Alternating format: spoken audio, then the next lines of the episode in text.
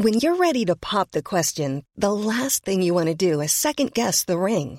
At Bluenile.com, you can design a one of a kind ring with the ease and convenience of shopping online. Choose your diamond and setting. When you find the one, you'll get it delivered right to your door. Go to Bluenile.com and use promo code LISTEN to get $50 off your purchase of $500 or more. That's code LISTEN at Bluenile.com for $50 off your purchase.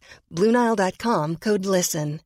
Hey, I'm Ryan Reynolds. At Mint Mobile, we like to do the opposite of what Big Wireless does. They charge you a lot, we charge you a little. So naturally, when they announced they'd be raising their prices due to inflation, we decided to deflate our prices due to not hating you.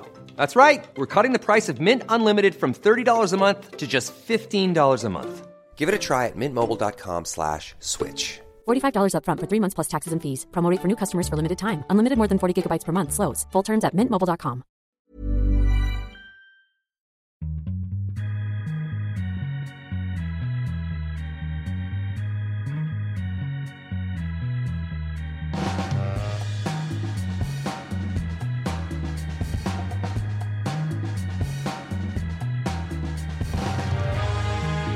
Mycket varmt välkomna till Viasat Hockeys podcast slash vodcast. Vi är framme vid del 157. Vår hemmaplan är viasatsport.se där ni följer det här.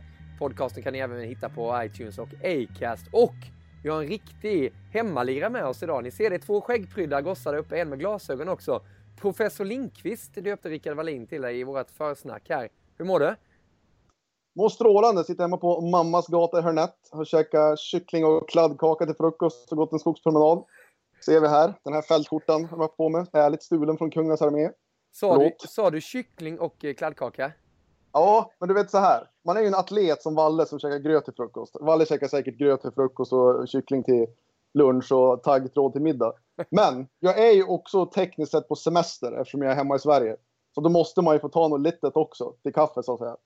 Ja, det är ju underbart. Du är mycket varmt välkommen hem och som sagt, det är ju din hemmaplan. Du bloggar och krönikerar på viasatsport.se så det är kul att ha med dig här i vodcasten och podcasten. Och vi skickar över bollen och pucken till Wallin också. Var det gröt till frukost, Rickard?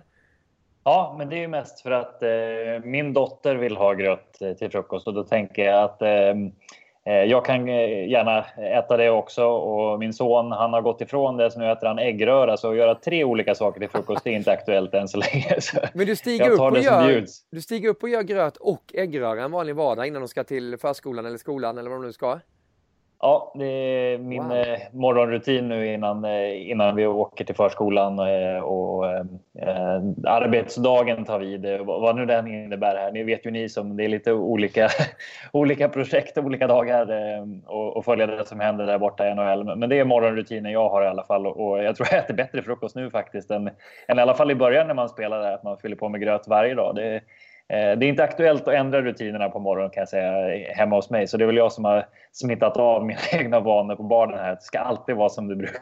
Ja, och du ska göra comeback också. Du ska få prata om det i podcastdelen lite senare. Sen. Oh. Det, det börjar ju närma sig nu den här comebacken för Rickard Wallin. En, trä, en, en träning under bältet nu så jag är väl tränad. Ja, jag kan tänka mig det. Men du, eh, vi måste ju passa på när vi har Jonathan eh, på plats också. Vi ska jämföra, tänkte jag, lite NHL mot eh, Sverige hemma. Du har ju varit på en hockeyallsvensk match. Rickard var ju på SHL-match i Skandinavien. Vi ska ta in alla intryck och se vad det är som skiljer. Men vi måste ju in på det som kanske är hetast. Tränarna som ryker borta i NHL. Först var det ju Hitchcock. Erik Granqvist var inne på det i vodcasten senast. Han måste bort! Några timmar senare så försvann han. Det visar vilken makt Erik har ju. Senast, Claude Julien, Boston. Samarbetet är över där. Hur tog du emot det beskedet Jonathan? Alltså kändes inte det här lite som Bruce Boudreau-sparkningen? Typ så här, vi sparkar tränaren men inte hans fel. Det var lite de vibbarna man fick. Eh, jag tycker att... Eh, jag vet inte. Jag hade nog gärna velat se dem köra på med honom ändå. Jag, först, jag köper, och det här kan Valle kanske chippa in mer med som spelare, att ibland så kanske man kommer till vägs ände med en bra tränare. För jag tycker och tror att det är en bra tränare. Så att jag bollar vidare här lite som till Valle så här. Kan det vara så att man, även fast egentligen är en bra tränare, att det inte finns någon annan lösning än att det behövs en ny röst efter så många år som man nu har varit där?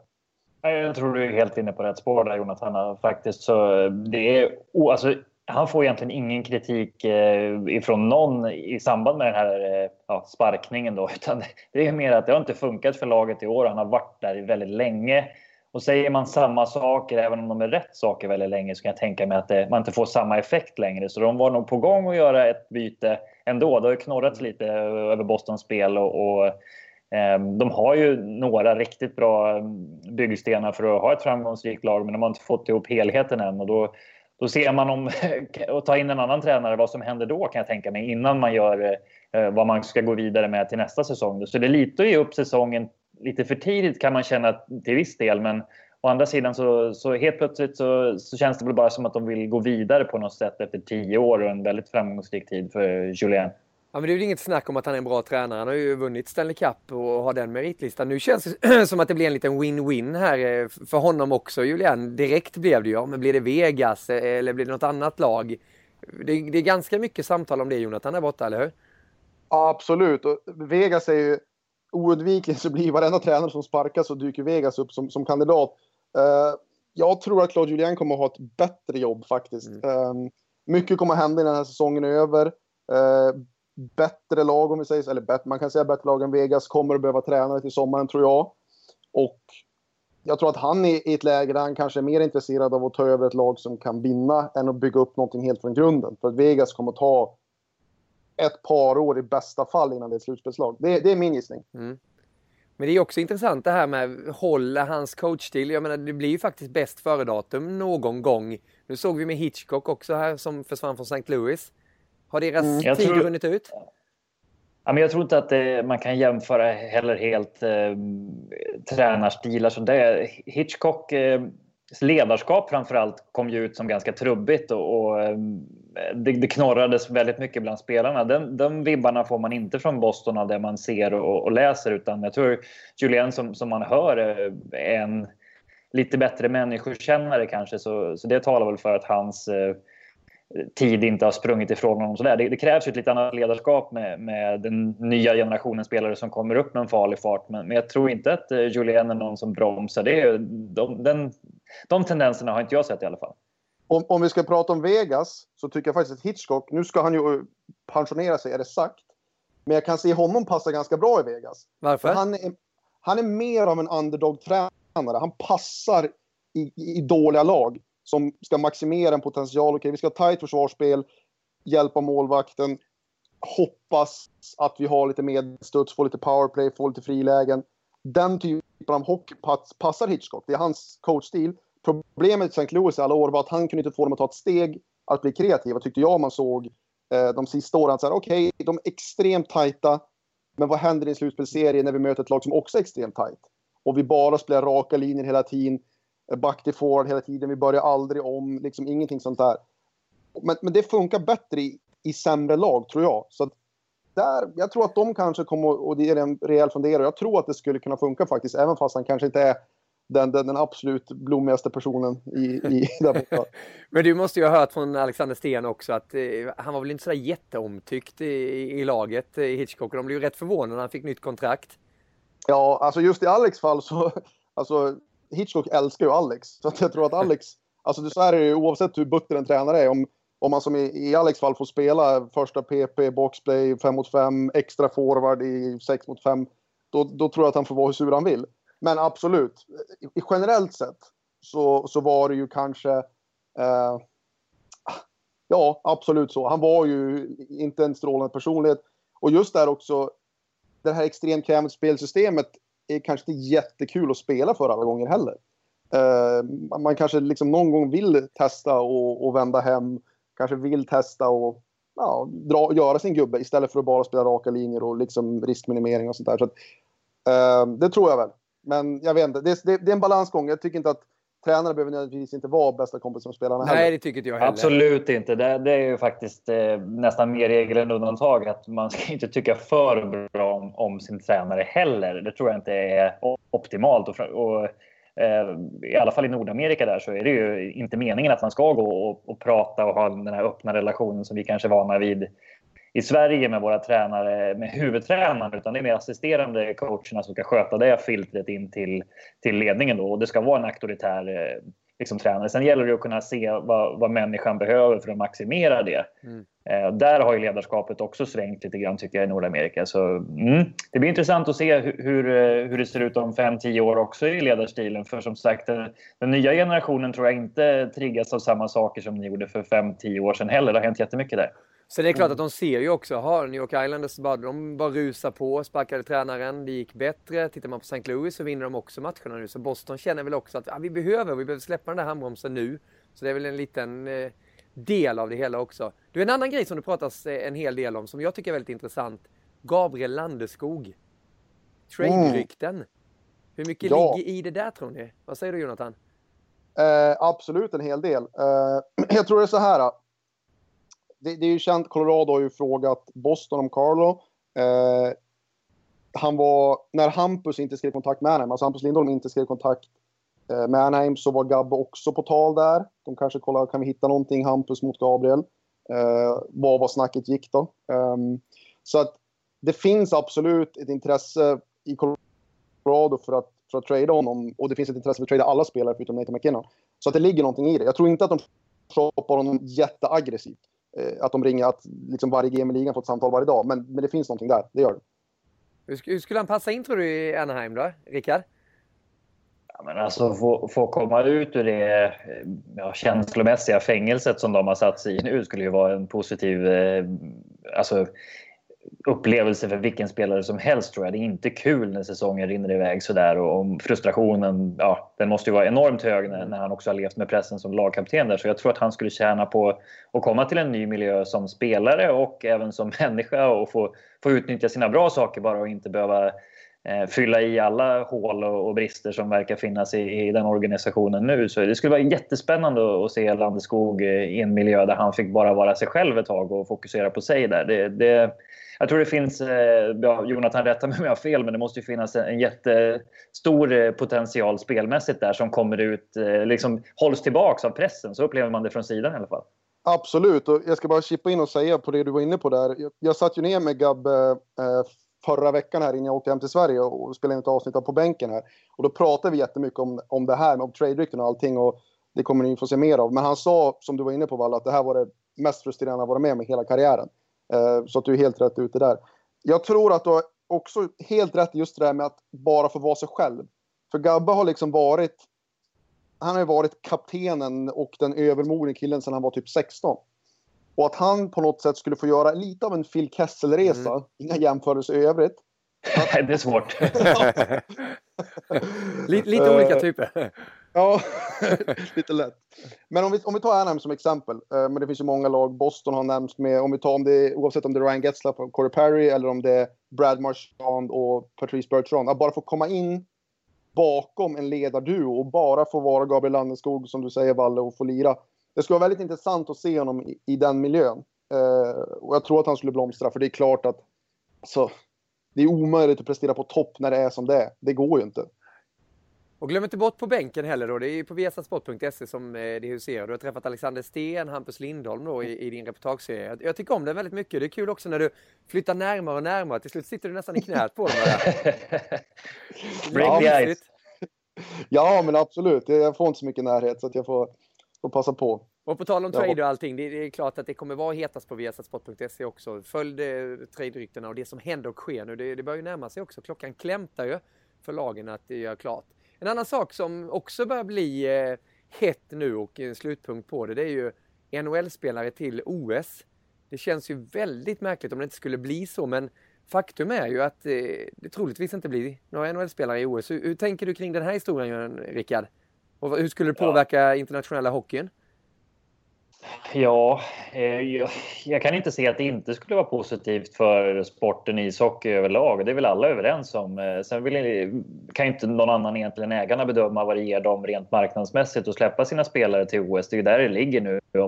Och man använder ju säkert det här som någon slags, eh, eller som någon slags, man använder det som en, en del i förhandlingarna här och gå vidare med ett nytt kollektivavtal i förlängningen. Och NHL ser ju sin chans att spelarna verkligen vill då. Och, och eh, spelar väl lite extra på att det inte ger ligan så mycket. Så, eh, det där är ju bara förhandlingar och det har vi ju sett hur de eh, kan dra ut på tiden för det första och hur eh, ja, tjurskalliga rent ut sagt båda parterna kan vara. Så eh, det känns ju långt ifrån klart även om spelarna såklart vill åka och jag tror det skulle vara jättedumt att hoppa av nu för sen eh, kan man ju kanske inte bara hoppa in igen till, till nästa OS. Då. Då, det har blivit en fin tradition som alla spelare uppskattar väldigt mycket.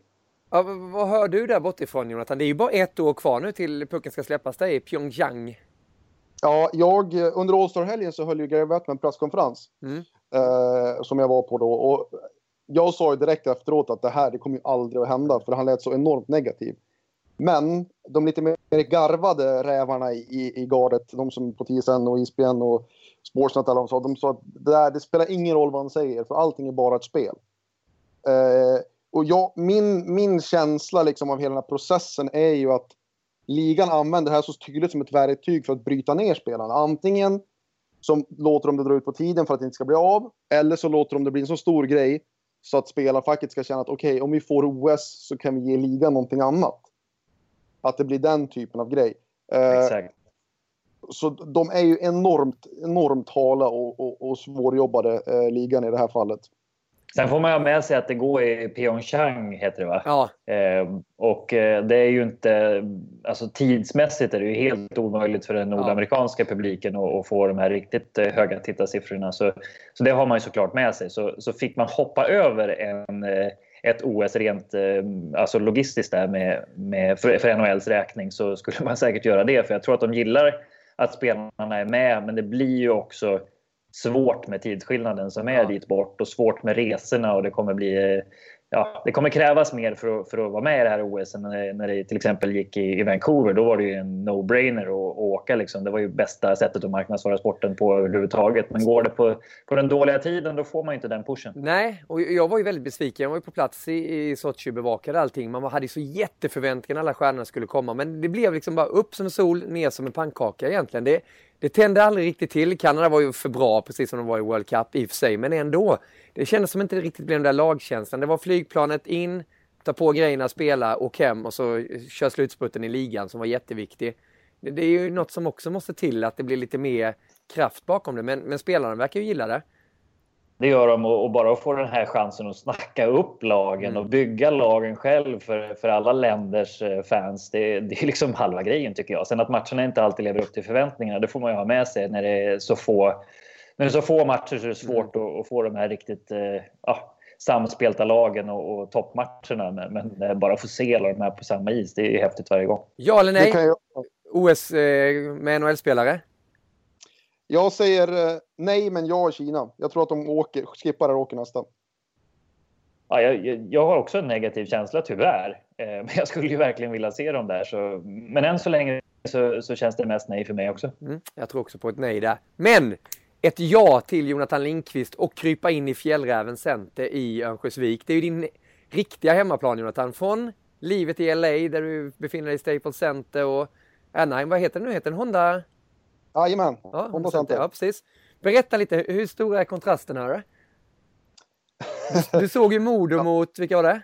Oskarshamn. Oskarshamn var en sån grej. Ja, för, första gången i mitt liv jag såg Oskarshamn spela. Älskar Hockeyallsvenskan. Uh, ja, jag, det första jag sa, alltså så många två mot ettor och frilägen som jag såg på första perioden. Alltså jag har inte sett på tre år i NHL.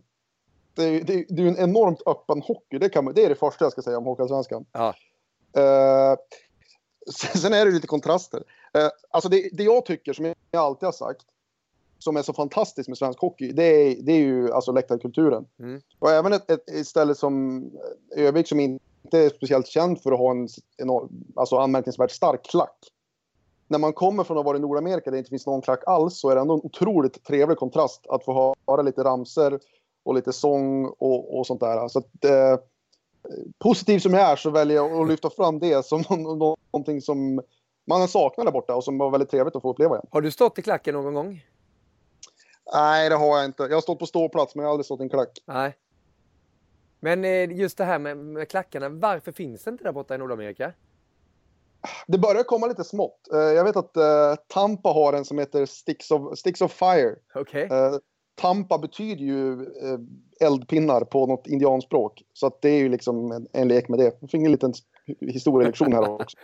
Uh, och de kör ju liksom, de har ju några sådana låtar. De har ju någon, någon om, om, om Viktor till exempel som går ut på att han ska ha samlag med någons uh, respektive och sådär. Det, det, det, är en brittisk fotbollsramsa. Som, som hemmalaget uh, har alltså? Ja, att han, att Tampa kör. Tampa alltså, körde? Jaha. det, det att han ska då få ligga med de här personernas fruar helt enkelt. Okej. Erbjuder dem i sången. Ni har säkert hört den på engelska. Får man säga sånt här? Eller vad, Ja, ja, det liksom- är, det är din hemmaplan vi är på. Vi har satt sport Ja, men det, de körde den med Kenny Pavey. Ja, ja. AIK. Ja, Ja, ja, ja. Den, den har de kört, brukar de köra Vad, tycker du om de- den Hedman då? Eh, ja. Han, han är nog lite smickrad, men jag tror inte han kommer att anta erbjudandet. Nej, det hoppas vi.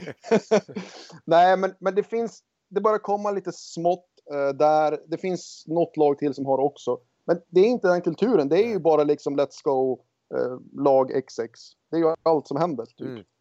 Men du, Rickard, du var ju och eh, såg ett, ett steg högre upp eh, hemma i Sverige, SHL. Du var såg eh, Frölunda, möte med... Nej, jag var inte och såg Frölunda där. Jag, vi var på behörigt avstånd på hotellet, men vi åkte faktiskt hem den dagen. Däremot ni var jag på det? Hovet eh, veckan innan. Ja, Ja, ja, nej, ja, det var okej. inte läge att dra med båda barnen på jag, jag trodde på, du var så eh, seriös så du åkte till Göteborg och såg eh, Färjestad.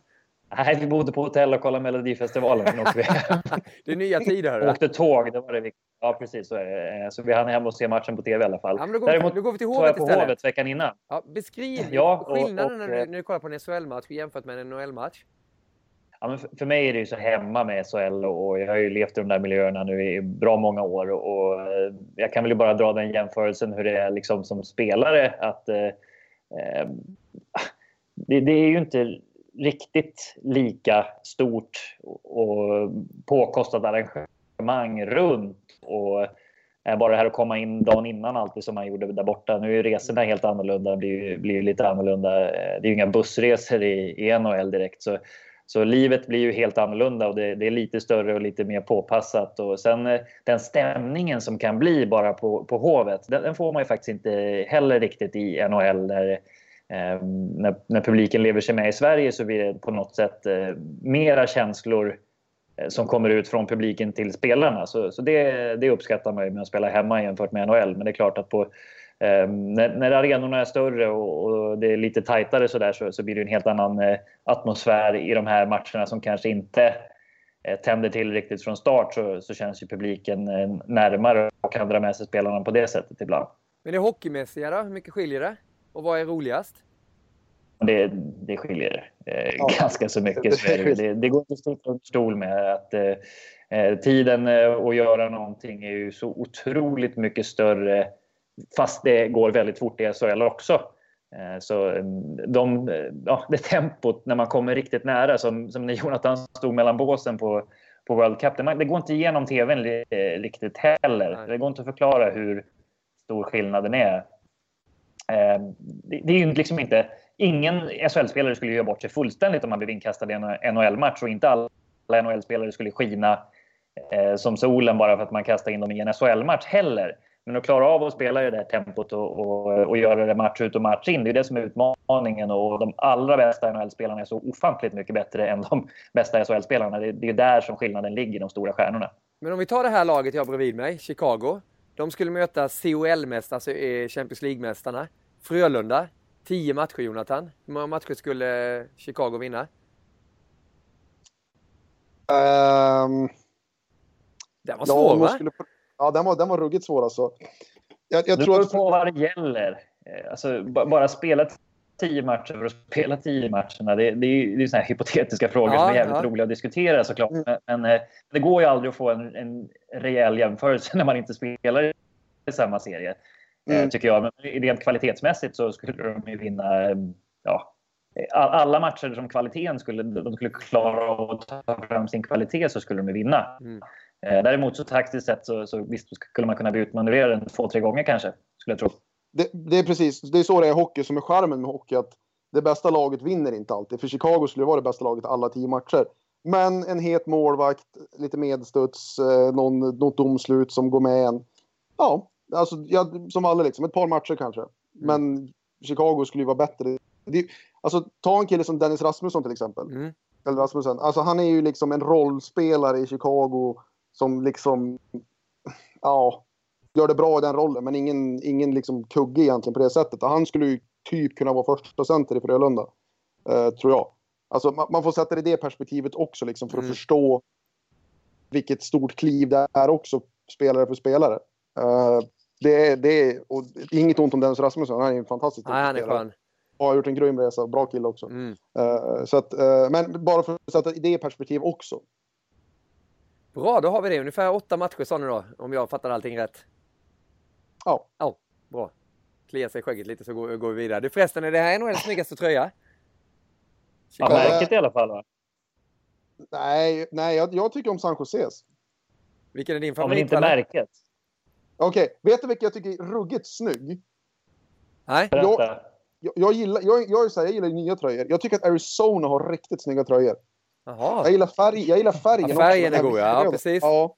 Ja. Ehm, Och jag, jag är mer traditionell. Jag gillar ju de här... eh, Ja, Rangers tycker jag är snygga alltid. Och, och ja, Toronto så är ju såklart en, en favorit eh, för att man har spelat där. Men Chicagos märke där, det är ju läckert alltså. Eh, Det får man ju säga. Sen är det ju inte helt politiskt korrekt. År 2017 har man förstått. Men, men det är ju en annan Mm, femma. här. På tal om listor, det är dags för Wallins lista. Tre saker som är positiva och så skickar vi iväg en icingpuck också. Varsågod Rickard.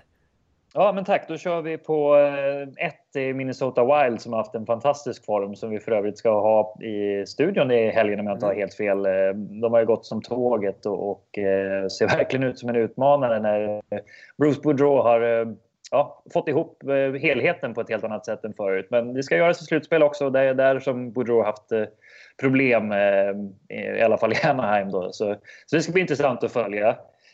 Vi har wildcard-racet på östsidan. Det tycker jag det kommer bli häftigt att följa. Vi har på sista platsen där nu och de är absolut inte borta i slutspelsstriden. Så alla lag är med där. Eh, Det ska bli också en sjukt häftig sak att följa sista perioden här innan det blir april. Och bäst av eh, allt, Tredje, är det tredje? ja, eller tredje, förlåt. Jag, första, jag, jag gjorde fel här. det är okej. Eh, Första så måste jag få lyfta fram eh, min gamla lagkompis här, Brent Burns, som ligger trea i poängligan. Han har gjort mål, satt NHL-rekord, åtta matcher i rad på bortaplan. Och, ja, han, är, han är inte back, han är inte forward, han, han är sig själv och han är fullkomligt lysande. Så det, det är nummer ett eh, just nu för mig. Eh, icing puck. Det känns ju fel att, att prata om de här eh, målvakterna vecka ut och vecka in, men, men jag tycker att diskussionen när man gör strömlinjeformat att det skulle vara något negativt, det, det tycker jag är en icing puck. Utan eh, att man gör någonting eh, för att eh, öka målproduktionen, Mm. det tycker jag är jättebra. Så bort med gnället på att det blir, att det blir fel. Utan eh, nu får vi se hur det går här istället och så blir det en utvärdering och hoppas att det blir mer mål. Jag vet inte om ni såg NHL-studion då, vi pratade ju om det här med strömlinjeformade skydd och allting och Erik Granqvist till slut, han, han var ju tvungen att visa upp sina biceps och visa att korta målvakter, de kan ju ändå ha stora biceps. Och han hade ju störst biceps av alla i NHL. Sen eh, gick han tillbaka och sa, han menade bara målvakter. Så han dementerade lite då. Mattias Nordström, han blev så full i skratt så han googlade upp en bild på Chara som vi la upp i plasman bakom oss. När han stod ju bara i kalsonger och var riktigt så här bajtig. Och då, det var då han backade Erik. Det var lite, lite spännande det där. Det är, mycket diskussion om det Jonathan, givetvis där borta också. Ja, många målvakter är riktigt sura. Det var ju en het snackis på eh, All-Star-helgen. Eh, Mike Smith, jag stod med när han stod och snackade om det och Devon Dubnik också. Och, alltså målvakterna gillar det inte. Jag förstår argumentet som båda de lyfter fram, som jag håller med om till 100%. Det är att det är märkligt att göra det under säsong. Ja, det, det, det är det faktiskt. Ja. Det får man säga. Det, det ger dem Men annars så håller jag med. Jag tycker så här, på något sätt så tycker jag att det, det är väl, jag håller med Valle. Det är väl inget att gnälla på. Det blir väl inte, okej, det ska vara säkert. Är det säkert? Vad är problemet liksom? Jag Mm. tänker, det blir roligare målvaktsspel om man måste vara mer aktiv. Det är väl det man hop, hop, hop, hoppas jag på i alla fall. Mm. Och så kan vi ju Jag väntar med den här diskussionen innan jag har Erik med mig för annars så, så känns det som Och vi ska att man, faktiskt eh, säga också att Eriks biceps, Ja. de är gigantiska också. De är Ja, mycket, de, mycket de är, vi ska inte visa våra Jonta, eller hur? Även fast han har en armétröja på sig där, ser, ser lite farlig ut uppe i, i norr nu Jonathan. Du, det är Ja, dags för tvekarna. telefonerna. Vi har ju en liten telefontävling där eh, Rickard Wallin, du är ju uppe i topp i den här tävlingen. Eh, och Ja, en delad, delad eh, första plats på en tävling. Så. Precis, med Södergren. Och det handlar ju om vem som har det mest eh, starka hockeynamnet. Jag kommer säga en bokstav, ni söker i er telefonbok. Förnamn eller efternamn är okej på den bokstaven. Och så pratar vi meriter på den här killen eller tjejen som ni plockar fram. Och så får vi fram en vinnare. Och eftersom Jonathan är utmanare så kommer du behöva säga ditt namn först. Får vi se vilket kort Rickard lägger ut därefter. Och dagens bokstav, du har förstått vad Jonathan? Ja då. Bra, Erik hade lite svårt, men han var kissnödig också. Han satt så här skakade och var tvungen iväg. Dagens bokstav är L. som i Lars. Eller Laban. F- Får jag, får jag fuska lite här? För jag har ju en svensk telefon också. Och där har jag ett bra nummer på en. Japp. För jag har, jag har bara min amerikanska här. Jag vet inte vad jag har min svenska. Nej, Okej, ja. Det men är- då, det är gör jag så. det är okej. Då gör jag så. Då är du klar med ditt namn eh, Jonathan. Rickard, är du klar med Ja. ditt? Jajamän. Då börjar du Jonathan. Jag har George Laracks nummer. Wow! Mm. Berätta lite bara snabbt så att alla vet som eh, inte direkt får upp eh, bilden av honom. George Larac var alltså en legendarisk fighter, en av de, den, den sista riktiga tungviktsmästaren i NHL. Han spelade i Edmonton, Pittsburgh, Montreal, Arizona. Han var ju stor i Edmonton. Eh, och han var ju alltså han var den sista riktiga tungviktsmästaren. Han var ju obestridd i tuffast bäst fighter i ligan i ganska många år innan lockouten kan man säga. Och varför har du hans nummer? Eh, det här är ett par år sedan. Eh, han spelade i AIK under lockouten. Eh, och sen för, i slutet av hans karriär så gjorde jag en intervju med honom när jag var på Expressen. Så då grävde jag fram hans nummer på någon vänster som jag inte kommer ihåg hur, yrkeshemligheter.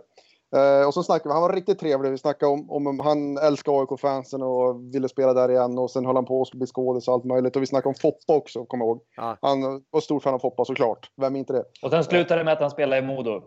Modo, Modo. Nej! Det är ju Brash. Ja, det var, Ja, ja förlåt. så kom dit. Men det var, det var samma typ ungefär. Han intervjuade jag också. Jag bara drog paralleller när du har gjort intervjun. att Jag hade, vet du Det vad var kort samma, spelar, samma spelartyp. Men jag ber om ursäkt. Ja, men jag är för trög, Valle. Du, jag är fortfarande jetlaggad. Du får inte göra... Eh, men jag vill bara säga det. Sjuk grej om Brashear, nu drog jag upp det. Att jag hade en, alltså en plansch på honom på mitt pojkrum. Hela uppväxten. Jaha. Och sen... Jag vet. Och så, för jag tyckte han var jag älskar fighters när jag var liten. Och så signar han för Modo när jag är i USA. Så han spelar ju liksom i Modo. Jag fick, inte, jag fick aldrig se det i Modo. Det är så sjukt. Det är så orättvist. Och då hade jag din Han sit- position precis vid rinken och fick intervjua honom och han gjorde mål i en av matcherna i kvalet i möte med Vita Hästen, kommer jag ihåg också. Ja, mäktigt. Jag Då ska vi ja, se så- vad, vad Rickard svarar upp med då. då. Larac. Vem tar du då? Jag tror att du, du kan nog gissa vilket, vilket, lag, vilket, vilket lag det kommer luta åt Ja, det- och vilken person det kommer luta Jag åt. tror du tar en familjemedlem. Ja, det kan man väl säga eh, på, på sätt och vis. Det, det får väl bli Håkan Loob som är eh, min kontring på det. Eh, det. Det går inte att toppa i, i min telefonbok i alla fall. Nej, Även om jag har Sandy Lindström där så, så får jag. Och Håkan Loob, då kan vi säga, enda svensk gjort 50 mål. Han har vunnit OS, han har vunnit VM, han har vunnit Stanley Cup, han har vunnit S, han har vunnit allt. Och jag, jag, är, Ja, ja, jag vill ju vara snäll mot dig Jonathan nu när du gör din debut här, men det är faktiskt en seger till Rickard. Nej! Ja, om du går på street cred så kanske du hade haft chansen, men meritmässigt. Det här, det här vill jag se någon sorts uh, tittaromröstning om. Ja. Jag, jag känner att jag har folket med mig här. Ja men det är bra, vi kan, det är bara att gå in på vår hashtag, det är ju VH Det är väl Podcast. bättre. Så kan ni ju säga vem ni tycker Ja. ska vinna. Jonathan, jag slänger in Niklas Lidström, får ni säga om jag har någon möjlighet där också. Ja, tack. Walkover. Du, Nej, de är väl jämna. Väldigt trevligt det här att ha med både Rickard och Jonathan i vodcast-delen och eh, den här tröjan lämnar du tillbaka till militären sen, eller hur Jonathan? jag ser det som en Du lämnar tillbaka din till Chicago. Ja, ja, ja, det, det, det, den åker med direkt sen ja, såklart. Snor den höjt på redaktionen, de brukar åka hem till Vallentuna sen istället. Men podcastresan den går ju vidare, där ska vi prata om lite rykten och lite inside vad som hände på All-Star-matchen. Jonathan var ju där bevakade för Viasatsport.ses räkning.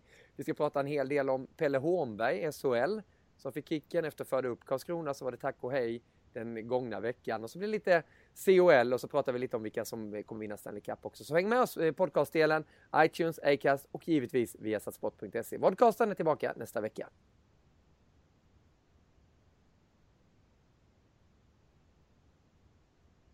Viasat podcast nummer 157 som ju även var en del av vodcasten den här veckan också. Rörligt material finns på viasatsport.se där vi har med oss Rickard Wallin och Jonathan Linkvist. Rickard som ni ser som expert i våra hockeysändningar och Jonathan Linkvist som ni ser väldigt ofta figurera i sändningarna och mestadels skrivande på viasatsport.se och många, många projekt har du ju på bänken bland annat eh, Jonathan. Du får göra lite reklam för ditt eh, avsnitt som är på gång med Gabriel Landeskog.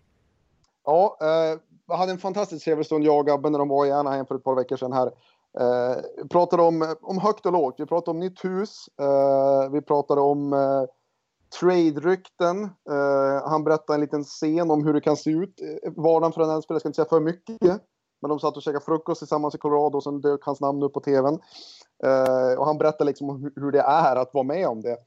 Eh, vi pratade lite kul. Eh, Ni kommer bland annat få höra Gabbe gradera sig själv skala 1 till 10 när det gäller smarthet och snygghet. Oj, han, får ni- får ni- han borde vara Ja. ganska högt på båda va? Ja, det är frågan. Tycker Gabbe att han är snyggare än han är smart? Eller tvärtom? En liten cliffhanger som jag slänger in där. På bänken att vi har satt sport.se. Jag vet, han var ju våran eh, jubileumsgäst också. Han satt ju här inne där jag sitter nu när vi gjorde avsnitt 100. Jag kommer ihåg vi pratade lite om det här med att han, han hade ju vissa lag som man får bli tradad till. Jag har för mig att man får skriva upp ett visst antal när man har den digniteten som han hade då när han, när han signade gissar jag. Det var väl Ja, det beror ju på vad man, vad man har för kontrakt. Ja. Eh, Jag har för mig om Eh, det, jag att, att det var fem lag. Jag vet inte, nu pratas det ju om Anaheim, om, om det kan vara ett av dem. jag vet, alltså helt ärligt, det här är faktiskt nytt för mig. För jag har inte sett att han har en sån, eh, man kallar det för en, en limited no trade clause, Ja. där man får ange ett antal lag. Eh, det har inte figurerat så mycket i rapporterna. Är det, hemlig, är det hemlig information? Eh, ja, alltså officiellt så har man ju skyldighet att rapportera det, men det kommer ju alltid ut. Ja. Eh, det är ungefär som lönetagsträffar. Det är jättemånga lag som inte... How would you like to look five years younger? In a clinical study, people that had volume added with Juvederm Voluma XC in the cheeks perceived themselves as looking five years younger at six months after treatment. Look younger, feel like you. Add volume for lift and contour in the cheeks with Juvederm Voluma XC. Reverse signs of aging by adding volume to smooth laugh lines with Juvederm Volure XC. For important safety information and to find a licensed specialist, visit juvederm.com. That's J U V E D E R M.com. Not for people with severe allergic reactions, allergies to lidocaine, or the proteins used in Juvederm. Common side effects include injection site redness, swelling, pain, tenderness, firmness, lumps, bumps, bruising, discoloration, or itching. There's a risk of unintentional injection into a blood vessel, which can cause vision abnormalities, blindness, stroke, temporary scabs, or scarring. Talk to a licensed specialist to find out if it's right for you. Hiring for your small business? If you're not looking for professionals on LinkedIn, you're looking in the wrong place. That's like looking for your car keys in a fish tank. LinkedIn helps you hire professionals you can't find anywhere else, even those who aren't actively searching for a new job but might be open to the perfect role. In a given month, over 70% of LinkedIn users don't even visit other leading job sites. So start looking in the right place. With LinkedIn, you can hire professionals like a professional. Post your free job on linkedin.com/people slash people today. Gå ut med dem offentligt. Men de kommer ju ändå ut liksom 30 sekunder senare via insiders. Ja.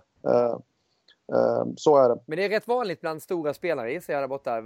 Jag vet inte hur det var i ditt kontrakt Rickard, hur det fungerade. Är man helt bara livlös eller laglös? Ja, ja, det är ju det som, eh, som är standard när man skrivit NHL-kontrakt, att man ger upp sina rättigheter till ligan. Då, så, så man har alltid, eller ligan har alltid rätt att flytta en ja, dit man önskar med, med, med trader och sådär. Så, sen finns det ju de spelarna som, det är på, mer vanligt nu än, än det var förr i tiden tror jag, att man har de här eh, ja, no trade clause och, och att man delar upp dem så att man, det är några lag som man kan lämna in sitt veto mot. Sen finns det ju alltid möjligheten att man kan säga upp den rätten eh, om, eh, ja, om klubben kommer och frågar att eh, kan du tänka dig att gå dit fast det inte står och då kan man ju säga ja ändå. Så, eh, det, det är ju alltid i spelarens, eh, ja, på spelarens, eh, spelaren har bollen i, i den frågan om man har de här möjligheterna att styra vart man inte vill gå. Vad tror ni då? Kommer vi få se någon sån där jättetrade? Hur tänker ni kring det nu? Nu är det ju inte så jättelång tid kvar. Eh, jag, tycker, jag tycker i Colorados fall att de borde absolut vänta. För att hela den här expansionsdraften sätter ju lite handfängsel på hela trademarknaden. Eh, det kloka i deras fall är att vänta till sommaren då GMs kommer att vara mer villiga att handla. Det finns mer eh, möjligheter att eh, rätta till lönetagsproblem och sådär. Så, att, eh, just i det fallet, där kanske man kan vänta. Men det kommer absolut att hända saker inför deadline. Uh, Jerome McGinley har ju sagt öppet att han vill bli tradad någonstans från Colorado.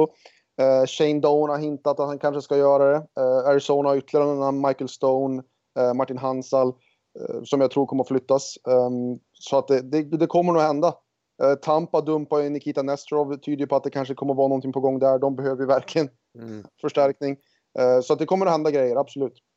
Men det kommer inte bli de här stora eh, alltså blockbuster-traderna eh, som du säger eftersom eh, då förväntar man sig att det finns eh, lite tid kvar på kontrakten. Annars blir det som de här eh, som kallas för rentals lite grann. Att kontraktet går ändå ut till sommaren och då får man inte så mycket retur heller. Utan eh, då är det mer att man släpper iväg spelaren för en möjlighet när man vet att man ändå ska tappa honom och få något litet tillbaka. Så, sådana kommer vi absolut få se att lagen försöker förstärka. Men det blir svårare och svårare. Dels att få in de här kontrakten när man ska flytta spelare. Så men möjligheten finns ju att behålla en del av lönen också. Så vi får se vad som händer. Men det, det är som du säger, det är väldigt eh, oroligt i och med att det ska bli en expansionsdraft också. Eh, när man inte vet vad Vegas sitter med för planer heller i förlängningen. Man måste ju alltid tänka på, på helheten när man gör de här förändringarna såklart. Hur, hur går snacket bland spelarna med, med Vegas? Är det många som vill dit, Jonathan? Uh, inte nödvändigtvis, men Samtidigt så är det ändå ett ganska bra ställe. Det är bra väder, eh, låg skatt. Eh, det, det, finns lite att göra om man vill roa sig. Eh, så att det, det, alltså det är inte den värsta expansionsläget man kan hamna i. Eh, men, men samtidigt, beror på vilket skede du är i karriären. Mm. Alltså är du till exempel Johan Larsson är ett typexempel på en kille som har nämnt som kanske kan bli plockad från Buffalo för Johan Larsson tror jag att det kan vara en bra sak. För att han visst, han har gjort en jättefin säsong. Men om du spelar ett lag som har Jack Eichel och Ryan O'Reilly. Hur bra, hur mycket utrymme kan du få som center? Ja. Egentligen. Det, det, är liksom... Det blir inte så mycket mer. Det kan, för hans karriär kan det vara bra att gå dit och få två, tre minuter mer per match. Kanske spela lite PP här och var och sådär. Så det kan vara bra också. Men hur lång tid kommer det ta innan de är slagkraftigare? Det kommer att ta ett par år. De kommer inte få ett bra lag. Eh, alltså kollar man nu så kommer de ha... Jag bedömer att de kommer få kanske två, tre, fyra spelare som är topp sex kaliber. Eh, för en av två första kedjorna, första backpar som är av den nivån, alltså max. Och då, det är innan alla rokader från lagen kommer. Så att det här laget kommer att vara tunt. De kommer att ha en bra målvakt, de kommer att ha ett par bra spelare, de kommer att ha okej bredd, men det kommer att ta lite tid. Ja, problemet är att man inte får, får tag i någon av de här storspelarna som är de som gör skillnad. Som vi var inne på när vi skulle jämföra med Frölunda. Att, eh, den stora skillnaden i ligan eh, kontra alla andra eh, ja, organisationer och ligor är ju att man, man har de här superstjärnorna i nästan varje lag nu. Men det kommer Vegas inte ha någon om man inte hittar något riktigt guldkorn i draften. Men där får man inte heller välja först. Men du annars Rickard, när du, när du tittar varje morgon på eh, NHL on the fly och du, du gör dig i ordning och studerar NHL. Vad utmärker tycker du nu i det här racet? För nu börjar det verkligen intensifieras om slutspelsplatserna. Du var inne på östra sidan, att den är ju löjligt jämn. Ja. Vad, ja, det... vad tänker du då? Alltså, vilka lag ser du som eh, kommer bränna det, som kanske ska vara i ett slutspel egentligen, med förutsättningarna de har? Ja, alltså Tampa är ju det, det mm. laget som sticker ut för, för alla egentligen när man pratar, eh, när man pratar bara liksom om hur, hur det har sett ut eh, på förhand. Eh, sen, Boston är ju ett lag som verkar ha gett upp då, mer eller mindre som vi sa. Ehm, och Los Angeles Kings på, på den västra sidan verkar inte heller vara eh, riktigt som, som man hade räknat med på förhand.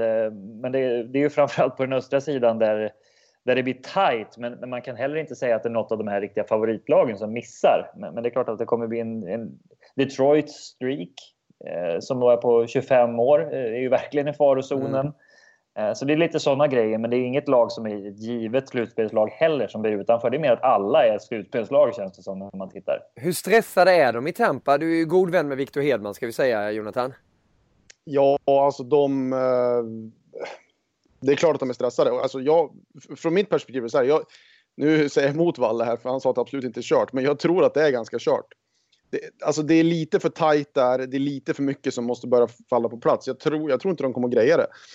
Och, det tror inte jag heller, men det är inte omöjligt. Nej, det är absolut inte. Men det, det ser man ju. Du har ju sett eh, ett par sekvenser de senaste matcherna, om man tar, tar Viktor som exempel, liksom, där det har eh, skjutits puckar och liksom eh, uppenbar frustration vilket är bra, för man ska inte, man ska inte vara glad när det går som det går. Eh, så att, absolut en stor stress. De förstår allvaret. Jag, tror, eh, jag pratar mycket med Anton Strålman om det här och han har ju kanske sagt att alla spelare förstod inte riktigt att det här, alltså hur det funkar i den här ligan. För att man får tänka, de har ju haft en generation som kom upp nu de senaste åren eh, från deras framgångsrika AHL-lag som egentligen bara har varit med om att vinna. de, alltså om du kollar liksom, ja, vad ska vi dra då? Drew Triplets, de här killarna liksom, de har inte haft så jättemycket motgångar ännu. Ja visst, man förlorar en Stanley Cup-final, men ja, då har man haft ganska mycket framgång fram till den dagen. Eller om man förlorar sjunde avgörande i en semi. Och då kanske man lätt får en bild av att ja, men det löser sig och sådär. Och det var väl Stroll inne lite på att det har varit lite den attityden och att det är det som han upplevde att det har blivit bättre nu. Men det är kanske är lite för sent. Om man tittar på, eh, på östra sidan alltså och går till det mer positiva, Washington. Hur bra är de egentligen? Vad tänker du när du ser dem spela för tillfället? De mosar ju många lag, framförallt hemma. Vad säger du Rickard?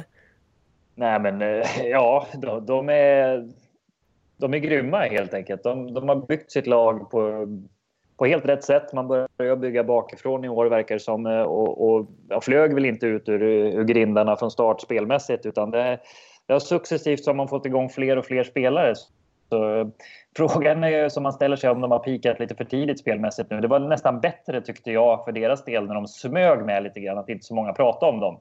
Nu kommer de eh, med stor säkerhet gå in som lite små favoriter igen i slutspelet och ha någonting att förlora eh, för, för någonting man har gjort i grundserien igen. Och det är där som problemet ligger. Det mentala och få loss potentialen eh, i rätt tid. Så eh, hellre att det hade varit i liksom maj, april, maj, juni att man hade fått de här formtopparna. Men sånt där kan man inte kontrollera heller. För eh, Man måste ju bygga på rätt sätt och det är klart att det är positivt när det, när det ser bra ut. Men eh, liksom Tampa har haft det här negativa att mm. eh, de har fått kämpa i motvind så när man vinner ibland så suddas de här misstagen som man trots allt gör ut lite för mycket. Och, och när då pendeln eventuellt svänger när det blir tufft läge så då gäller det att man har har verkligen eh, ja, skruvat ihop det på rätt sätt från början. Men visst, det ser jättelovande ut för dem och, och ja, både målvaktsspel och försvarsspel eh, har ju varit bättre än vad det har varit de föregående åren i mitt tycke. Så, ehm, de är nog nästan laget att slå för, för dagen i alla fall. Men då är de i den situationen igen som de har varit i tidigare. Du var inne på det själv också Rickard. Hur mycket tror du att de tänker på det Jonathan när det väl kommer bli slutspel? Det här är ju ändå ruggigt rutinerade spelare. Bäckström, Holtby, Ovechkin bland annat. Ja, jättemycket. Alltså det är det enda det handlar om. Alltså om du, om du tar Beckis, Ovechkin och, och de killarna som har varit med alla år. Alltså det är ju bara Stanley Cup som räknas. Mm. Det, det, är ingen som kommer att dunka dem i ryggen om de vinner grundserien. Uh, så är det ju. Uh, sen, jag, jag vet inte. Valle gör en jättebra poäng i just det här att man måste liksom jobba på de grejer som inte funkar även fast man vinner. För även om Washington är liksom ett av ligans bästa lag så är de ju inte vinna varje match med 5-0 som de håller på att göra nu. De är inte så bra. Såklart. eh, så, och, men det är ju tur där i att de har en, en fantastisk coach. Och sen tycker jag att de har gjort faktiskt en väldigt underskattad värvning eh, som var precis vad de behövde och som var lite vad de föll på i fjol. Var deras bredd i tredje kedjan och där tycker Lars Eller var precis vad de behövde. Han har blivit precis det de ville ha. Ett lite rörligare alternativ som ändå kan spela Eh, lite tyngre hockey. Eh, så att där är någonting, det har gett dem ett vapen de inte hade i fjol. Eh, med en riktigt bra tredje kedja eh, Och som kan bli mycket värt om det går grus i maskineriet för någon av toppgubbarna. Om Ovechkin och Kuznetsov har en formsvacka liksom. Ja, då kan man vara körd i en slutspelsserie. Men ja, nu kanske Eller kan chippa in ett par mål i någon match och sen, ja, alltså där tror jag att det är en, en liten skillnad som man inte pratar om så mycket som kan göra stor skillnad i ett slutspel. Mm. Du, om man tittar på västra sidan då, vilket är laget att slå där? Finns en del. Jag lyfter fram Minnesota Wild mm. Eh, som det ser ut nu också och det är väl egentligen samma sak eh, för dem. Precis samma egentligen, att man har gjort jättemycket rätt nu. Eh, men när medstudsen kommer så här tidigt och man liksom visar sina kort för övriga ligan lite, lite för tidigt så, så ja, då får man lite press på sig med in som man kanske inte alltid är bekänt av i en slutspelserie. Å andra sidan lite hemmafördel och allt sånt där. Så, eh, det är ett lag som, som verkar väldigt välbyggt och så länge som Dubnik spelar som han gör så kommer man vara otroligt svårslagen ja. eh, i, i slutspelet. Det är egentligen enda orosmålet. Kan han verkligen hålla formen hela vägen in? Han spelar väl ganska mycket. Nu har man sett att man har lyft in Kemper lite mer på slutet och kanske har börjat eh, inte spara, men ändå ja, försöka hålla honom på en, på en rimlig nivå eh, belastningsmässigt. Så, eh, men, men, jag tycker att de, eh, de är också välbyggda på något sätt. Att man får produktion lite längre ner än vad, vad de har fått de föregående åren. Så det är inte alltid att, eh, nu att Stahl och Koivu eller till och med Granlund som har varit otroligt het eh, måste avgöra. Utan det finns eh, Niederreiter och Coil som avgjorde senaste eh, matchen för dem. De satte ihop en kedja där med, jag kommer inte ihåg vem som var tredje gubben. Men, men det finns lite, lite mer att laborera med och det var så Pittsburgh eh, var framgångsrika i fjol och det är många lag som har kopierat de recepten. Minnesota och eh, Washington eh, inte minst där. Vilket är ditt lag att slå på västra, Jonathan? Uh, jag vet att jag är inte rik. Minnesota så här, ah, det känns som att om vi jämför med Washington känns det som att det finns en mycket högre högsta, högsta nivå i, i Washington. Jag, jag, skulle säga, jag skulle nog säga San Jose faktiskt. Mm. Uh, de har ändå bra, väldigt bra topp fyra på backsidan. De har toppgubbarna framåt. De har en stabil målvakt. Han är precis så bra som man behöver för att vinna. Han kommer inte att stjäla så många matcher, men han kommer inte att torska några matcher åt dem. Uh, så att, uh, San Jose skulle jag säga, men väst känns ju betydligt mer öppet än man trodde det skulle vara.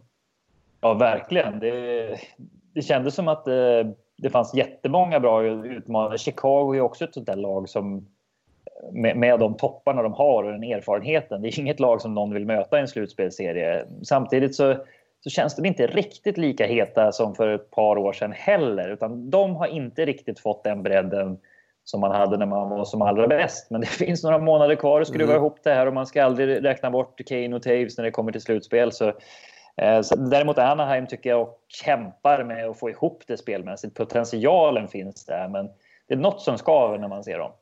Ja, de är igång. Det är många matcher kvar också. En del har spelat 54, 51 matcher i Arizona, Colorado 50. Så det är bara 30 matcher kvar för dem. Så det kommer ju hända en hel del. Jonathan, du bevakade ju All Star i helgen på viasatsport.se. Ge oss lite skvaller. Vad hände där bakom kulisserna? Jag hörde att du höll hov vid ett, bo, eh, vid ett bord där när det var lite NHL kväll någon afton där när ni satt och eh, käkade lite? Hellbåga vad du har. Ja? Djungeltrumman går. Ja, men det var så. Eh. De var lite oroliga. Jonathan han sitter ju själv borta vid ett bord. Så vände de sig och tittade bortåt. Nej, då satt alla runt dig och det var bara du som pratade. ja, det, jag gillar mig själv alldeles för mycket. Vi gillar dig också. Då. Nej, det var en trevlig. Jag satt med, hamnade med Kevin Westgart. Nu om vi pratar NHL-fighters. Nu, det är oerhört många hipsterpoäng om man, om man känner igen det namnet. Eh, Valle gör det, men han har ju också ett hipsterskägg.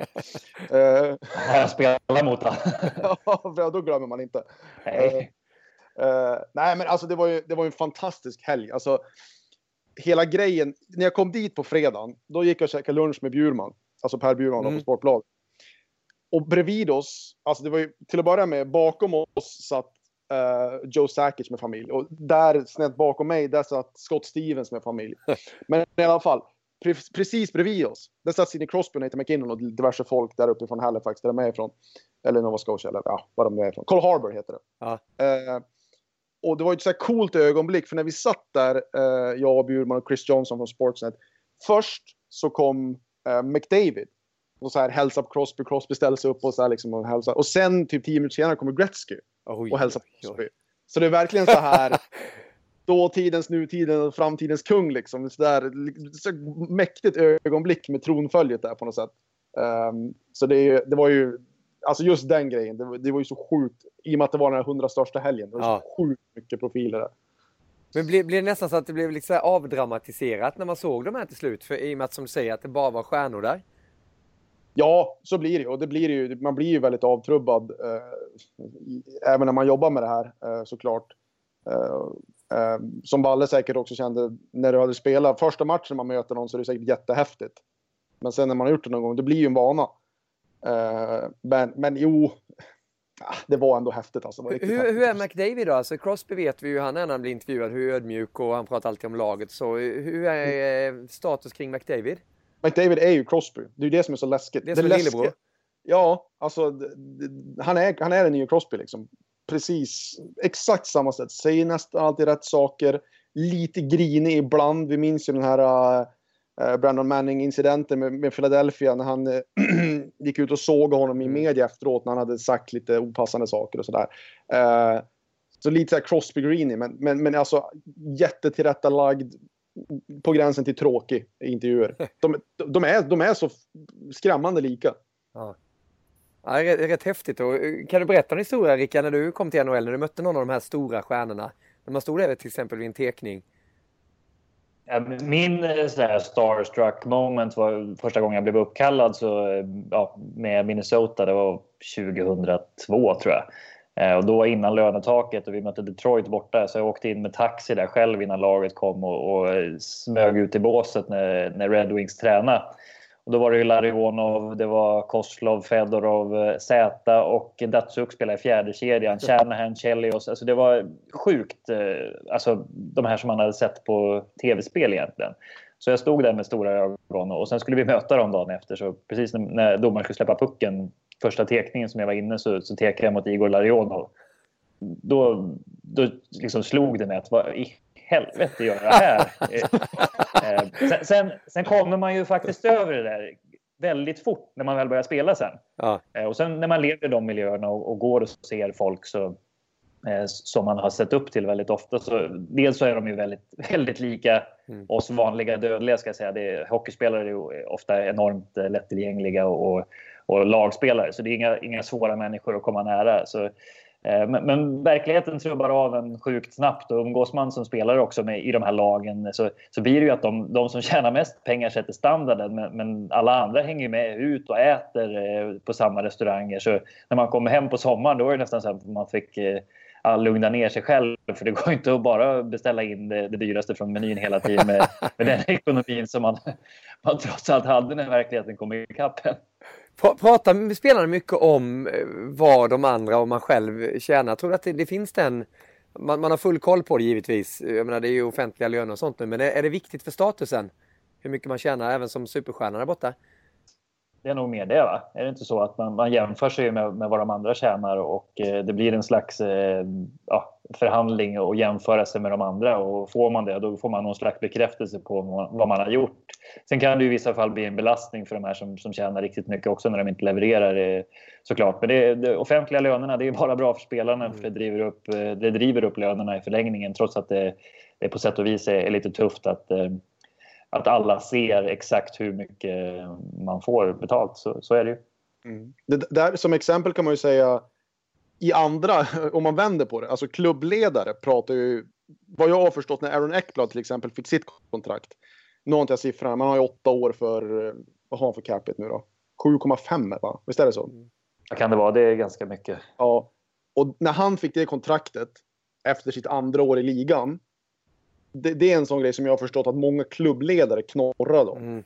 För de, att de pratar med sin att det här är liksom, ni kan inte lägga, okej okay, vi fattar att ni liksom, eller så här, okay, ni behöver inte betala skatt, han behöver inte betala skatt, ni sitter i en situation där ni inte behöver betala dem så här mycket och ändå gjorde ni det. Det här är liksom, ni förstör marknaden. För, för sen kommer ju alla unga backar och kolla på honom. Eh, så att där, det ska man komma klubbledare pratar nog ganska mycket om vad de betalar spelare sinsemellan, det tror jag. Ja, det, så, så, är det ju. Det är ju, har ju blivit eh, förhandlingssättet att man jämför eh, de bästa säsongerna när man ska skriva kontrakt med, med andra spelare då som kanske underpresterar för den lönen. Så det, det är en himla marknad det här att känna till. Det, eh, det behövs eh, både bra scouting och, bra ekonomer för att bygga ett lag numera. Så är det. Avslutningsvis, största eh, stjärnan, eller den bästa stjärnan intervjuade borta Jonathan. Vem väljer du ut då? Oh, oh, oh, oh. Men nu satte jag mig på pottkanten. Uh, som du, som du alltid känner, men det här det är ju Hampus kul. Lindholm. alltså, ja, du menar bara som är bäst att snacka med? Ja, jag menar, eller, eller menar du liksom coolast? Då? Ja, coolast, roligast. Som är, jag menar, du säger att McDavid och de, de är ganska inne i sitt. Crosby får du inte heller någonting extra av alltså, kanske. Den, den trevligaste, mm. den absolut trevligaste, man ska säga en icke-svensk. Uh, och bästa är Shane Doan. Alltså han är helt överlägsen. Han är så här jag har intervjuat honom några gånger liksom one-on-one och suttit ner och han är så här liksom, han håller ju kvar. Jag kommer första intervjun, liksom, han, när jag skulle gå, han bara, nej men alltså vänta nu. Du måste förstå hur bra Oliver är. Liksom. Det här, du måste, folk hemma, ni, ni fattar inte hur bra Oliver är. Liksom. Du måste skriva det här. Liksom. Och han, eh, när jag var i Arizona förra vintern, eh, då, alltså, då satt vi väldigt länge och pratade om, om dittan och dattan och allt möjligt. Så han är en spelare jag skulle lyfta fram. Alla svenskar är ju svintrevliga såklart, men om man skulle lyfta fram en utlänning, det kan vara kul så skulle jag nog säga honom. Och någon som du drar dig för att gå fram och intervjua? Mm. Um... den, den, den är jobbigare. Ja, jag vet inte. Man är väl lite så här Tortorella kanske, inte nödvändigtvis gå fråga han vad han tycker om William Karlsson. Jag vill, jag vill, inte hamna på Youtube av den anledningen. Nej, nej det är bra. Du, vi, vi måste svänga en, en kortis också in på COL och gratulera Frölunda. COL är ju Champions Hockey League här hemma. Frölunda som vann sin andra titel. Det är ju Luleå som har vunnit den också. Sverige har ju tagit eh, Grand Slam där än så länge. Eh, hur stort är det här i dina ögon, Rickard? Det är bra gjort att vinna två år i rad eh, vad det än är såklart. Eh, det är en turnering där man behöver ha fokus eh, både tidigt på säsongen och sen lägga undan serien, serielunken och, och ladda om för en final mitt i också. Så det är, det är framförallt imponerande att man lyckas hålla fokus så, så länge under säsongerna, två år i rad. Och de vann ju dessutom SM-guld också. Mm. Så, det är riktigt bra gjort lite synd för turneringen eh, att eh, det är samma lag som vinner två år i rad, att, att det är svenska lag som vinner hela tiden. Det hade turneringen mått bättre av om det hade varit ett, eh, ett lag från något annat land som hade vunnit. Men, men man ska ju aldrig man ska aldrig ta bort något från de som vinner. Eh, det var en riktigt spännande och eh, ja, framförallt förlängning, eller slutet på, på, matchen var ju riktigt bra tyckte jag spelmässigt också, där jag såg. Ja, men så blev det ju. Allting på Twitter och sociala medier var ju wow, COL. Det blev en positiv slutkläm. Men ska man gå tillbaka lite till hela säsongen, hur det har varit i COL. Finns det en framtid för den här turneringen? Vad säger Dr. Lindqvist? Det tror jag absolut. Jag, jag, skulle bara sticka in på det där med, med, med Twitter och så. Jag fick faktiskt kollegor, eller sms från nordamerikanska kollegor som höll på att skriva om det här. Eh, för de bara, vad är det här liksom? De är så himla glada. Alltså vad har de vunnit? Eh, så det är bra. Det, det, ska, men det ska man faktiskt ge att spelarna tar det på så stort allvar och verkligen njuter av att få vinna det här. Eh, för den grejen i princip gjorde de omskrivet till Nordamerika. Eh, vilket är jättebra. Jag tror att det absolut finns en framtid. Det, alltså, det kommer att ta lite tid, men varför inte? Alltså, varför ska man inte kunna bygga en rivalitet med de här lagen? Det är, på många sätt tror jag att det är lättare, för det är mindre rörigt mellan spelarna. Alltså, vi har ju varit inne... Det här är en helt annan diskussion, men med SHL och sådär, när det är så stor ruljans på spelare och alla spelar med alla, liksom, eh, det är väldigt lätt att det, det, blir det är lite av en kompisliga på många sätt. Lite grann som OS när vi var inne på OS. Alltså, du möter ju dina, du möter många nära kompisar på, på det sättet. Mm. Uh, jag menar Ovechkin och Bäckström, ska de fara och slasha ihjäl varandra? Det kommer inte hända. typ. Uh, det kanske inte ska hända annars heller. Jo, då, jo då, det händer när man möter sina kompisar också kan jag säga. Ja. Nej, men alltså, min poäng är så här, det, det, det, det, kan man absolut bygga en rivalitet. Det kommer att ta lite tid, men det får man väl acceptera.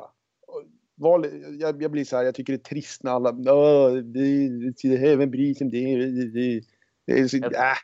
det var, som omfam, omfamnar istället. Hej och hå, det är kul. Nej, men jag tror också det behövs någonting. Turneringen har problem med... Förlåt Niklas, men, men jag tycker turneringen har problem för, för, att, för att få ihop liksom med ligorna. Det är ju det som är mm. utmaningen. Själva formatet är ju jättebra, men det är svårt eh, när man har en, en annan ligagång samtidigt att bryta ut. Eh, det blir lite ryckigt i säsongen, upplever man som spelare. Jag tyckte det var bättre när man spelade färdigt grundspelet lite grann och sköt på seriestarten kanske i förlängningen. Sen spelar man slutspelet och stoppar serien istället. Men det är de här landslagsuppehållen också, så det är en jätteutmaning. Men jag tror att spelarna uppskattar att få mäta sig med, med de andra bra lagen från andra det, länder. Det är helt klart. Och det funkar ju med fotbollen när man tittar med, med att de spelar i veckorna där, tisdag och onsdag. Och, men, men, samtidigt måste man ju få in KHL också. Är, ska man säga att man är bäst i Europa så måste ju de bästa lagen vara med för att det ska bli den här statusen, anser jag. Men det, de kommer en bit Absolut. på vägen och jag tror att det är viktigt. Och kunde man hitta något samarbete med NHL också, att mästarna möts i någon stor match någon gång där hade ju varit väldigt häftigt. Något som var mindre trevligt, eh, i alla fall i mina ögon, var ju att eh, Pelle Hornberg fick kicken från Karlskrona. Var med och eh, tog upp Karlskrona. Vi såg den resan på nära håll på Vesat Hockey när vi bevakade dem. Han blev utsedd till Sveriges bästa tränare. Höll dem kvar i fjol. Ligger på slutspelsplats, gjorde de i alla fall för, för ett tag sedan. Det gör de väl fortfarande, tror jag.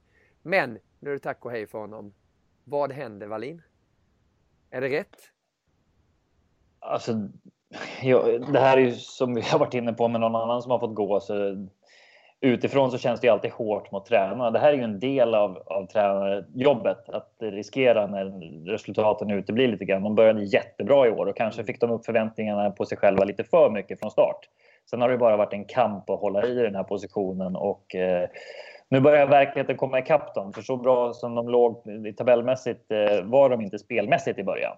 Så de har kanske fått ungefär vad de har förtjänat. Eh, sen verkade det som att han skulle inte vara kvar nästa år, hade de bestämt sig för också. Då. Så nu är jag väl lite grann som Boston då, att de, eh, de gör förändringen och ser om det var Hånberg som var problemet eller om det var spelarna som, som helt enkelt eh, kanske inte var så bra som man hade hoppats. Eh, men det, det, är en karismatisk herre som, eh, som verkligen går hem i, hos alla vad jag förstår. Så, så det är klart att känslomässigt så för honom är det jättetufft och säkert för en del av spelarna också.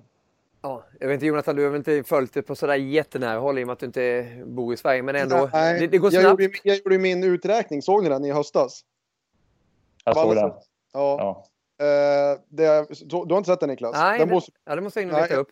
Jag ska gräva fram den åt dig ska se den sen. Så här, någon gång i höstas, det var vid första landslagsuppehållet, då ledde Karlskrona eh, SHL. Och jag läste diverse, ett par krönikor att nu kommer det komma copycats, fler lag kommer att spela som Karlskrona. Och så gick jag in och gjorde en väldigt enkel uträkning på deras räddningsprocent som lag och deras skottprocent som lag. Och liksom jämförde hur oårbar den var för att de var liksom långt över vad något lag i SHL har gjort de senaste tre åren.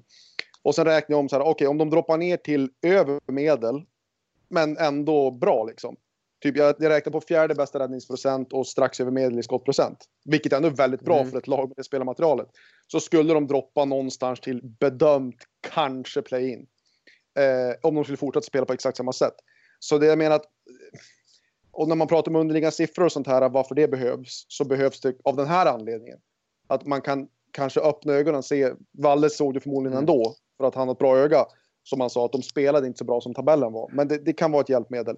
Eh, så det ska man komma ihåg. Men, men det, det, här tycker jag är mer som Florida. Eh, kanske att man jämför att när Gerard Gallant fick kicken var inte för att han var en dålig tränare. Det var för att hans filosofi passade inte vad de ville göra. Och det kanske är lite det. Om de hade bestämt att Holmberg ändå inte skulle vara kvar efter säsongen så kanske det är det det handlar om. Att mm. okej, okay, de vill bygga ett nytt, de vill ha en ny profil och de känner att han inte passar den mallen. Så man, det behöver inte alltid bara vara liksom, man behöver inte se det som en spark i ansiktet. Precis. Sen kan jag känna lite också den här respekten. Han trollade ju faktiskt upp dem. De skulle inte, de skulle inte vara i eh, SHL Karlskrona. Det var ju, eh, alltså de var inte redo för det heller egentligen.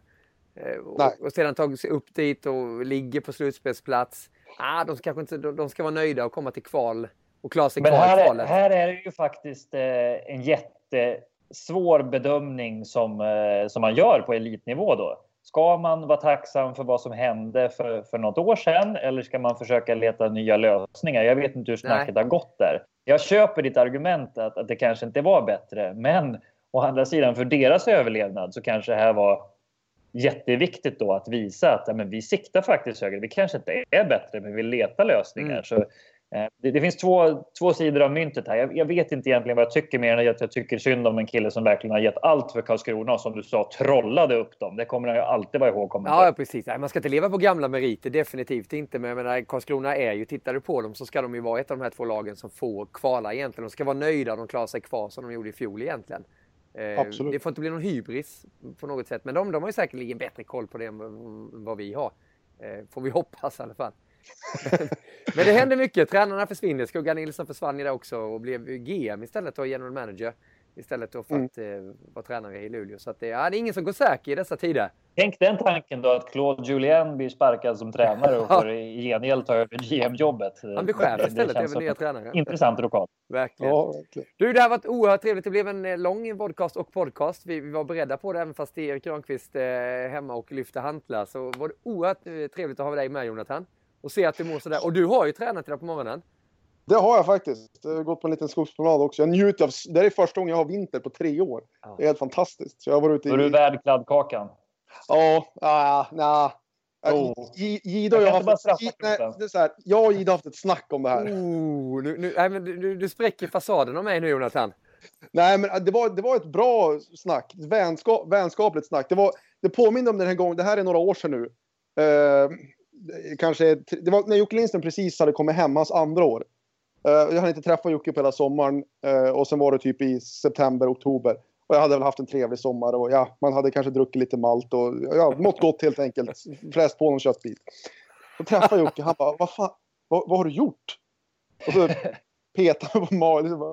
Det, det här, jag ska vara en bra kompis nu liksom. Det här, det får du göra någonting åt. Jag sa det där och det, jag tog åt mig av det och faktiskt skärpte till mig och droppade några pannor där. Så det tackar jag Jocke för. Och eh, det var väl, no, jag, jag och Niklas hade ett liknande snack här under World Cup. Att det blir inte lättare med åren. Nej, det var väl, var, var väl summan. Du ser ju själv här man sitter och skjortan spricker nästan. Men det var ju att du lånade en skjorta av mig och jag blev lite förvånad att den är knappt passade det egentligen. Du kunde ju knappt Det knäppa var, det sista. var ju, det var ju bis, det var ju biceps. ja, det var biceps som gjorde det. Nej, Alltid du, biceps. Ja. vi fortsätter att bevaka dig på viasasport.se och du kommer ju dyka upp i NHL-studion också. Och lite hemliga projekt som ligger där i pipen också. Vi säger inte mer än så. Da, da, da, Da, da, da, da, da. da. Spännande, inte ens Wallin har koll på det. Och så kan jag avslöja att vi har Nej. en oerhört kul nyhet också till den 19, är det en söndag va? 19 februari. Jag tar upp min telefon och kollar så att Det stämmer. Det är det va? Ja. Japp, då kommer vi ha en double header. Först så är det möte mellan Washington och Rangers. Kan vara tvärtom, att det är Rangers Washington. Och sedan så är det Pittsburgh Detroit. Vi kör studio rakt igenom båda de här två matcherna med mycket, mycket tunga gäster på plats. Och alla våra experter som även de har tyngden givetvis. Rickard, Erik och Håkan. Det blir en superkväll. Boka in den 19 februari säger jag bara. Härligt! Podcasten är över för den här gången. Och eh, Jonathan, ska du avsluta med någonting? Peta dig i skägget lite ser jag. Jag ser ju dig fortfarande. Ja, jag vet. Det gör ju tyvärr inte de som lyssnar. Nej. väldigt. Nej, jag vill, jag vill ju givetvis avsluta med att tacka de som har lyssnat. Så ska man alltid avsluta. Så det tackar jag för. Och Valle? För att jag fick vara med. Ja, nej, jag, jag tackar för, för den här tiden också. Jag ska ju in i, i spelarbranschen igen till helgen, så det har varit kul att få vara på. Nej, jag skojar. Det är bara för en kväll. Så det hann vi inte prata om. eh, Men, men jag ska i alla fall spela match med HC Flyers eh, i Karlskoga med eh, Christian Berglund som får en, uppmärksam, en, en kväll i uppmärksamhetens tecken av sin moderklubb. När vi möter Fagersta AIK 17.30 Oj, oj, oj. på söndag i Nobelhallen. Mm. Ja, Bara en sån sak. Så vi var faktiskt och tränade i, i Nobelhallen klockan 10 över 8 var träningstiden i måndags. Det, var, faktiskt, det var faktiskt sjukt kul. Eh, Vi åkte därifrån ja, men 10 över 10 på kvällen och man kände sig nästan så här som när, man, när morsan kom och hämtade en efter kvällsträningarna på, när man var liten. Så det, det var... eh, Ja. Men det, det går ju inte speciellt bra längre. Man är ju inte jättesnabb och, och i, i vändningarna. Tanken hänger med, men inte i vändningarna. Så, men bara att få vara på isen igen var, var faktiskt häftigt. Det trodde jag inte skulle kännas så kul. Full rapport kommer från Wallin och hur det gick i den här comebacken som eh, många Ja, det vill blir att, två byten så är det klart sen. Så det. Som vi har eh, fått erbjudande också att sända på Viaplay. Vi har sett hockey. Vi tar det under beaktning. Får vi se om det, blir någonting av det. Fan, det får du inte göra. Ja, det är bra. Jonathan, Rickard och till alla lyssnare och tittare. eh, God fortsättning och eh, fortsätt bevaka allting på viasatsport.se. NHL-studion på söndag alltså. Då är det Minnesota och Detroit som drabbar samman. Alla sändningstider har ni som vanligt på viasatsport.se. På återseende, återhörande. Hej! Hej.